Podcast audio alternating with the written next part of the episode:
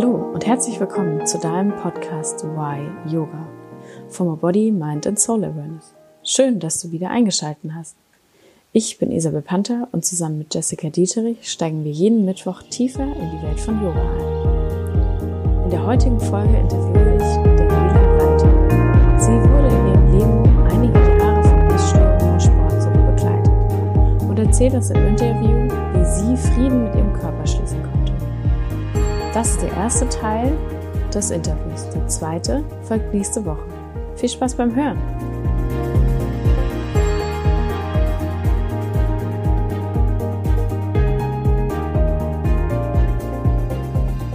Hallo und herzlich willkommen zu einer neuen Podcast-Folge hier bei Why Yoga. Heute habe ich die Ehre, die liebe Daniela Walter interviewen zu dürfen. Und wir haben uns auf Bali auch in dem Yoga Teacher Training mit der Megan kennengelernt im November letzten Jahres. Das ist, oh mein Gott, fast ein Jahr her. Ja, ich habe auch realisiert, das war richtig krass, ja. Mhm. Und ein Disclaimer vorweg. Wir werden in diesem Podcast über Essstörungen und Sportsucht sprechen. Und das nur vorweg, damit jeder, der sich vielleicht da angesprochen fühlt oder jeder, der sich das nicht anhören möchte, hier genau selbst entscheiden kann, ob er sich das anhören möchte oder nicht. Somit genau. entweder jetzt einschalten oder jetzt ausschalten. Ich kann noch hinterher schieben, ich werde keine Zahlen nennen oder irgendwas, äh, irgendwelche triggernden Fakten. Das ja. äh, lassen wir raus, weil das gehört einfach nicht dazu. Nein, das ähm, ist auch quasi, ich sag mal, unwichtig in dem Sinne. Genau, ich denke auch. Aber somit herzlich willkommen, Daniela. Und Magst du dich einmal vielleicht selber vorstellen? Ja, sehr gerne. Also mein Name ist Daniela. Ähm, wie ihr jetzt mitbekommen habt, bin ich auch Yogalehrerin, aber ich unterrichte nicht. Ich habe das äh, Training eigentlich mehr für mich gemacht, für meine Yoga-Praxis. Und genau, so habe ich die Isa auch kennengelernt und ja, hatte vor einem Jahr eine richtig, richtig schöne Zeit. Und wir waren dann nach sogar noch äh, zu dritt. Ähm, ja, im Abschlussurlaub, würde ich mal sagen. Das war auch eine richtig schöne Zeit.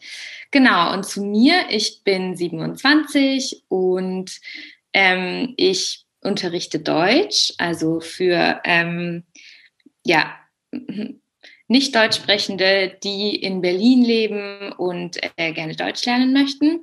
Aber ich arbeite auch noch bei einem Start-up, das heißt Krut. Und genau, bin da so ein bisschen die PR-Tante. genau, so viel zu mir. Und eigentlich im Großen und Ganzen bin ich wahrscheinlich ein typischer Millennial auf der Suche nach sich selbst. äh, ein lifelong learner, das finde ich immer ganz wichtig. Ähm, genau, dass ich äh, denke von mir selber, dass ich gerne und immer dazu lernen werde. Ja, ach schön. Ja. ja. Lebenslanges Lernen, das ist immer wieder schön, ja. Ja. Auch im Yoga. Auch im Yoga, genau.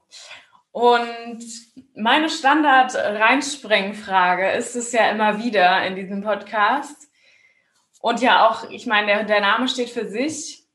Why Yoga? Was ist mhm. Yoga für dich und warum Yoga? Ne? Vielleicht weißt du auch noch, wann du mit Yoga angefangen hast? Ja, mit Yoga angefangen habe ich, ähm, als ich zu studieren angefangen habe, ähm, puh, 2012 müsste das gewesen sein, glaube ich. Ähm, und ich habe dort irgendwie gesehen, ah, da gibt es an der Uni so Sportkurse. Ich habe nie Sport gemacht davor. Ich habe auch Sport gehasst in der, in der Schule. Das war furchtbar. Ähm, genau, und dann habe ich aber gesehen, ah, die bieten Yoga an. Und irgendwie hat mich das angesprochen und dann war ich da bei so einem Kurs. Und ich schätze, also ich weiß nicht mehr so viel davon, aber ich glaube, wir haben da Iyengar-Yoga gemacht, also so wirklich ganz, ganz langsam und so sehr detailliert. Und das war für mich der Einstieg zu Yoga. Und ähm, ich habe aber gleichzeitig dann auf YouTube irgendwie gesucht und dann glaube ich mit ähm, der Tara Styles, die das Strala Yoga entwickelt hat, mit der ah. habe ich ah. angefangen und immer ihre Videos gemacht und fand es irgendwie cool. Und genau, ich war auch ehrlich gesagt in meiner Yoga Journey gar nicht so viel in Studios unterwegs, sondern habe sehr viel online und zu Hause gemacht. Genau. Und Yoga ist für mich, also war am Anfang eigentlich nur diese Yoga-Praxis, also die Asanas und irgendwie, ja, ich wusste schon, da gehört so ein bisschen Meditation dazu und dann wurde das aber irgendwie immer ein größeres Feld für mich und inzwischen ist Yoga für mich einfach, und das klingt zu platt, aber es ist irgendwie eine Lebenseinstellung und eine Philosophie. Und für mich steht Yoga für Ruhe finden und für Zeit für mich und auch so ähm, einen Zugang zu sich finden, zu seinen Gedanken und Gefühlen und vielleicht auch sogar eine Reflexion auf einer Metaebene und ja, so eine Einstellung zum Leben irgendwie so leben und leben lassen und genau, be kind. ja. Schön, ja. Und wir hatten ja schon gesprochen und Yoga hat dich vor allem auch in den letzten Jahren viel, viel mehr begleitet, so auf deinem Weg, kann man das so sagen? Ja, durchaus, genau. Ja. Und du sagtest, du bist du hast seit, Jahr, seit vielen Jahren oder seit den letzten Jahren vor allem eine Sportsucht entwickelt in Kombination mit einer Essstörung. Mhm. Oder er, erzähl du. Ja. mir, fällt das schwer, das zusammenzupacken oder zu, zu differenzieren. Ähm, mhm. Genau. Ja, das Package kommt auch zusammen. Yay! Genau. Inklusive für dich. Yes. Ähm, also, um es vorweg zu sagen, ich bin großer, großer Fan davon, da irgendwie mit einer gewissen Lockerheit drüber zu sprechen. Es ist ein sehr ernstzunehmendes Thema. Ähm, und ja, es ist, betrifft viele Leute und ich glaube auch viel mehr, als sich eigentlich bewusst sind. Aber ich finde es immer schwierig, daraus so eine ganz tragische Situation zu machen. Manchmal ist es Zeit dafür, aber ich möchte irgendwie, ich weiß nicht, ich habe das Gefühl, hier in dem Podcast ähm, möchte ich das so ein bisschen, mh, mm, bisschen aufklären auf eine Art und Weise, dass, ähm, dass es verständlich ist für Leute, die sich nicht in dieser Essstörungsblase befinden. Ja. Genau. Niemanden abschrecken mit irgendwelchen Zahlen und äh, genau. Ja. Ähm, ja. die Frage war, äh, Essstörung und Sportsucht ähm, ist bei mir so entstanden, dass es so ein eher schleichender Prozess war und ich glaube, dass es bei ganz vielen Essstörungen so ist, dass es ein schleichender Prozess ist und nicht eines Morgens wachst du auf und auf einmal. Hm. Ja. Ähm, ja, ich würde sagen, dass bei mir der Auslöser schon so eine Art ähm, Verlorenheit war im Sinne von, dass ich gedacht habe, scheiße, was mache ich in der Zukunft oder was kommt da jetzt? Und so eine Essstörung gibt dir eine ganz schöne, eine ganz schöne Sicherheit also so ein Takt irgendwie, einen Rhythmus, ein Ritual. Ja, und das, äh, ja, die Schlaufe zieht sich aber immer enger an Sachen, die du machen darfst oder du wirst immer rigider in, in deinen Ritualen. Ähm, und der Sport, wie gesagt, ich habe das im Studium angefangen und es war auch total fürsorglich, aber irgendwann kam es zu einem Punkt, ähm, also ich habe mich in meinem Körper einfach nicht so wohl gefühlt und ich habe gemerkt, hey, durch Sport nehme ich irgendwie ab und es fühlt sich irgendwie total gut an und ich fühle mich so lebendig. Und ähm, ich habe gedacht, okay, wie, wie mache ich das richtig? Wie finde ich einen richtigen Zugang? Und habe aber irgendwie nicht äh, das richtige Maß gefunden. Ich habe dann irgendwie zu viel gemacht und mich an irgendwelche Pläne gehalten. Ähm, ich werde jetzt auch nicht sagen, wie viel und was ich genau gemacht habe, aber es war auf jeden Fall so nach Plan und jeden Tag und sehr strukturiert und ich wollte einen Erfolg sehen und ich wollte irgendwie, ja, am Anfang war das so, ich nehme bis XY Kilo ab und dann hatte ich das und dann war es so, ja, weniger schaffe ich eh nicht. Aber ich habe dann irgendwie in meinem Rhythmus so weitergemacht wie bisher und es wurde immer weniger und immer weniger und dann war es voll schwierig aufzuhören mit, mit dem Sport oder auch mit dem weniger Essen oder mit meinen Ritualen, die ich hatte. Und dann irgendwie war wieder so eine Kilogrenze und ich habe gedacht, nee, darunter geht es eh nicht. Und dann kam die halt doch und es war richtig krass. Ja. Und deswegen würde ich sagen, das kam so Hand in Hand, diese Sportsucht und auch die Essstörung. Ja. Und wann hast du angefangen zu studieren? Du sagst, du hast mit Sport quasi am Anfang deines Studiums angefangen? 2012. Hm, okay, das war vor acht Jahren. Und ich glaube, hm, so richtig nicht mehr gut, wenn man das so sagen kann, hm, war es dann wahrscheinlich 2000, 2014 oder 2015. Ich bin immer so schlecht mit Jahren. Ja. ja. Genau. Also es ist auch schon ein Weilchen her. Ja. Und tatsächlich die erste, die es gemerkt hat, noch vor mir übrigens, war meine Mama. Oh. Mhm. die war da irgendwie besorgt. Die hat halt gesehen, ich nehme ab und so. Und dann hat sie, hat sie gemeint, ja, aber weniger soll es nicht werden. Und dann hat meine beste Freundin ähm, damals gemerkt, ähm, weil sie auch eine andere Freundin hat, äh, die, oder hat, die auch eine Essstörung hat und kannte so diese Züge. Hm. In dieses, nee, ich mache das nicht oder ähm, nee, das esse ich nicht oder nee, ich gehe da jetzt nicht mehr mit, weil dann kann ich morgen keinen Sport machen oder so. Mhm. Ähm, und hat mich dann auch gewarnt und hat es ganz, ja, hat es versucht in einigen Tischgesprächen in der WG auch ähm, zu bremsen, aber ähm, es war irgendwie nicht strikt genug oder mir nicht klar genug. Und dann war ich in, in London im Auslandssemester und da war ich so völlig haltlos. Also ich hatte keine, doch ich hatte soziale Kontakte, aber nicht so viele. Die Stadt war mega stressig und mega groß und es war über den Winter und ich habe mich einfach überhaupt nicht wohl gefühlt in der Wohnung, wo ich gewohnt habe. Es waren noch sehr prekäre Zustände. Oh ähm, und der Sport und die, die Essstörungen haben mich da, haben mir da irgendwie Halt gegeben, mhm. haben mir irgendwie einen Sinn gegeben.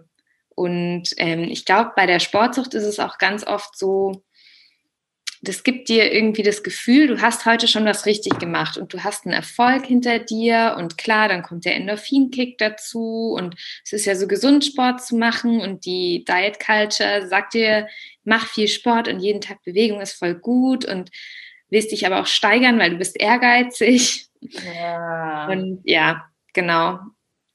Es spielt so alles Hand in Hand mit ein. Ja. ja. Ähm, vielleicht eine Frage am Rande. Würdest mhm. du sagen, dass Social Media da mit reingespielt hat in das Ganze? Ähm, ich würde, also ich finde, man kann das Ganze nicht nur auf Germany's Next Topmodel und Social Media und Instagram schieben. Ähm, aber ich finde schon, dass man, also ich habe zum Beispiel, als ich jung war, nie so wirklich Bravo und sowas gelesen. Es hat mich irgendwie alles nicht so interessiert. Mhm. Ähm, ich glaube, für mich war es eher dann YouTube. Ich habe ganz, ganz viel YouTube geguckt, ähm, eben auch um irgendwelche ähm, Sportprogramme mir zu recherchieren oder so oder Videos ja. zu machen, Sport zu machen. Ähm, und da sieht man natürlich irgendwie definierte Körper und wie es richtig geht. Und dann gibt dir jemand einen Plan. Und diese Info ist so leicht zu haben.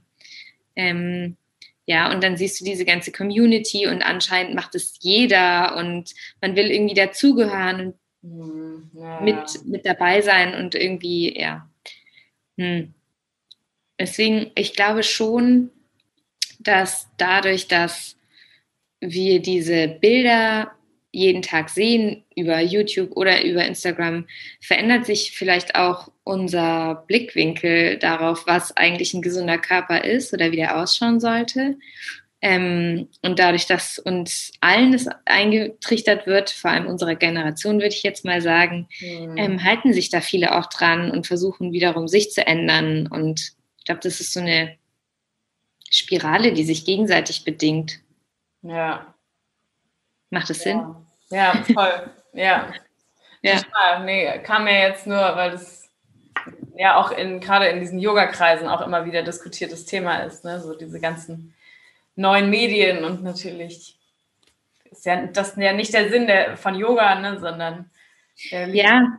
Und da muss ich auch dazu sagen, es gibt so viele Leute im Yoga, die, das hatten wir ja auch schon im Vorgespräch gesagt, die eigentlich auch ähm, schon in Richtung Essstörung gehen, wie sie sich ernähren oder auch wie viel Yoga oder Sport sie machen, wie sie Yoga praktizieren. Also dass es irgendwie nur dieses tänzerische, perfekte, keine Ahnung, die krassesten Asanas machen, wo du dir denkst, naja, dafür ist jetzt Yoga eigentlich auch nicht da. Das sollte halt irgendwie dir eine Balance geben und nicht dazu dir keine Plattform bieten, um zu zeigen, dass du irgendwie von Down Dog in den Handstand äh, kannst, um mal eben kurz vorne wieder in Tadasana zu landen. Ja.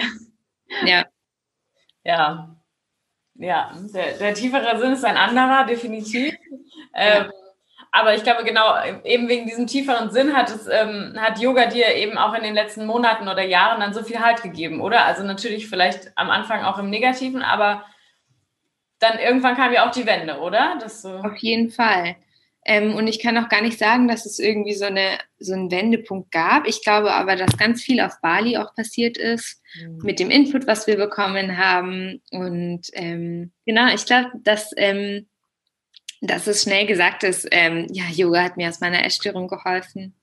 Und dann schaust du irgendwie genauer hin und entweder es ist so, es ist, sind damit gar nicht die Asanas gemeint oder jemand hatte irgendwie eine Sportsucht und macht jetzt halt irgendwie krass Yoga und ähm, hält sich nur an irgendwelche, also ja, irgendwelche Regeln oder macht es halt auch äh, aus dem Drang heraus. Ähm, für mich war es eher so, Yoga hat mir auf einer anderen Ebene geholfen und zwar gar nicht so viel die Asanas, die auch, aber mehr so dieses, okay, ich mache ich mach zwar Sport oder ich bewege mich, aber irgendwie, es soll mir ja gut tun und es, ähm, ja, ich kann in meinen Körper reinspüren und ich spüre irgendwie, wie da Emotionen gespeichert sind und wie die freigelassen werden können, dass ich irgendwie weinen darf, so viel ich will und Ey, es gibt so viele Shavasanas ähm, auf Bali, in denen ich einfach nur da lag und geweint habe mhm. und alles rausgelassen habe. Oder ja, auch meditieren einfach. Das ist, glaube ich, das Tool, was mir am meisten hilft oder geholfen hat, meditieren. Oh, wow. ähm, dann auch irgendwie einen Zugang zu meinem Körper finden. Also durch diese, durch die Asanas, auch durch Yin-Yoga, mega, mega wichtig ähm, sich selber zu reflektieren, selber nicht so hart zu sich zu sein. Mhm. Auch zu sehen, dass der Körper sich jeden Tag anders anfühlt. Selbst wenn du irgendwie den Sonnengruß jeden Tag machst, ist der irgendwie immer anders. Ähm, ja, was kann ich noch sagen?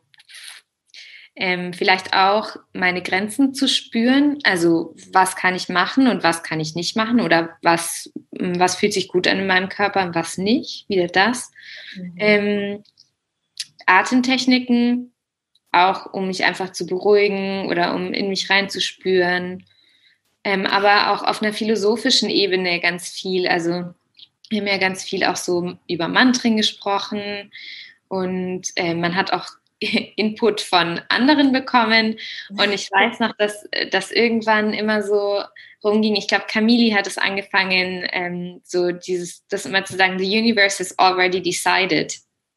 Kannst du dich noch erinnern? Ja, ja. Und das ist mir irgendwie so krass geblieben und es hilft mir so viel, weil irgendwie ich mir denke, mhm, ja, the universe, also das Universum hat irgendwie schon entschieden, wie es weitergeht und ähm, ich bin kein Opfer meiner Krankheit, sondern es ist einfach mein Weg und der gehört zu mir. Und ähm, das heißt nicht, dass ich irgendwie nicht aus dieser Krankheit irgendwie rauskommen möchte, aber alles zu seiner Zeit und ja, ich habe einfach so viel gelernt dadurch und genau.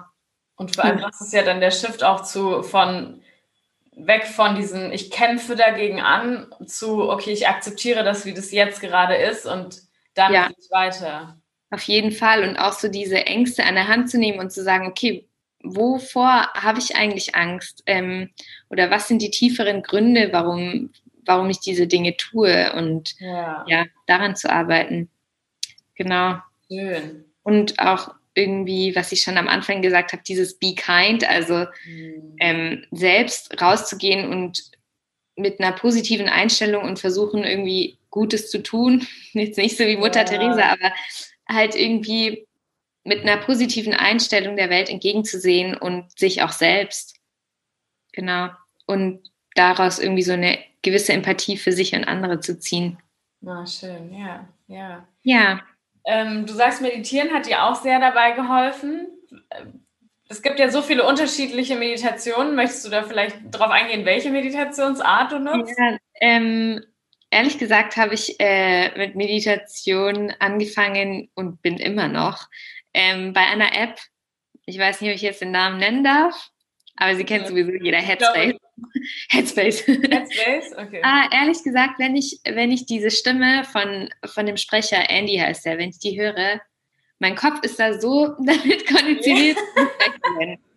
ich glaube, der könnte mir auch irgendwie den Wetterbericht vorlesen, aber es ist so schön, genau. Und da ähm, gibt es so verschiedene, mh, hm, keine Ahnung, Packages, die du machst über 10 Tage, über 30 Tage, keine Ahnung. Mhm. Ähm, und die sind immer zu einem anderen Thema und da, ja, habe ich schon ganz schön viele durchgemacht. Oh, schön, voll gut. Ja, und ja. das ist irgendwie wirklich richtig wichtig für mich, einmal am Tag zu meditieren, mindestens einmal. Cool. Schön. Ja. Und was ich auch sehr empfehlen kann für Leute, die noch nicht so lang meditieren oder die irgendwie eher einsteigen wollen, die äh, Daria Daria, ähm, ist eine Influencerin, ähm, die hat auch einen Podcast äh, am Mindful Mess und die macht echt ganz schöne Meditationen, die sehr geleitet sind und sehr eng und sehr mh, mm, mit visuellen, also mit Visualisierungen spielen. Die finde ich auch sehr schön. Ja, ja. Also Mindful Mess ist eher, ich finde, ein guter Podcast. Ja, ich höre den Ja, auf jeden Fall. Das habe ich noch am Anfang vergessen. Ich bin äh, Podcast-Addict. Willkommen im Team, würde ich sagen. Ja. Ich habe sogar meine Masterarbeit darüber geschrieben, wie man Podcast in, äh, im Deutschunterricht einsetzen kann. Kleiner Nerd. Vielleicht wäre das ein äh, Projekt für dich. Ja, das haben mir tatsächlich auch schon sehr viele Leute gesagt. Ähm, und äh, ich arbeite noch an der Idee, was mich, ähm, was mich hörenswert macht. Genau. Ja. Ja. Na, ich, ah, würden da schon ein paar Themen einfallen, aber.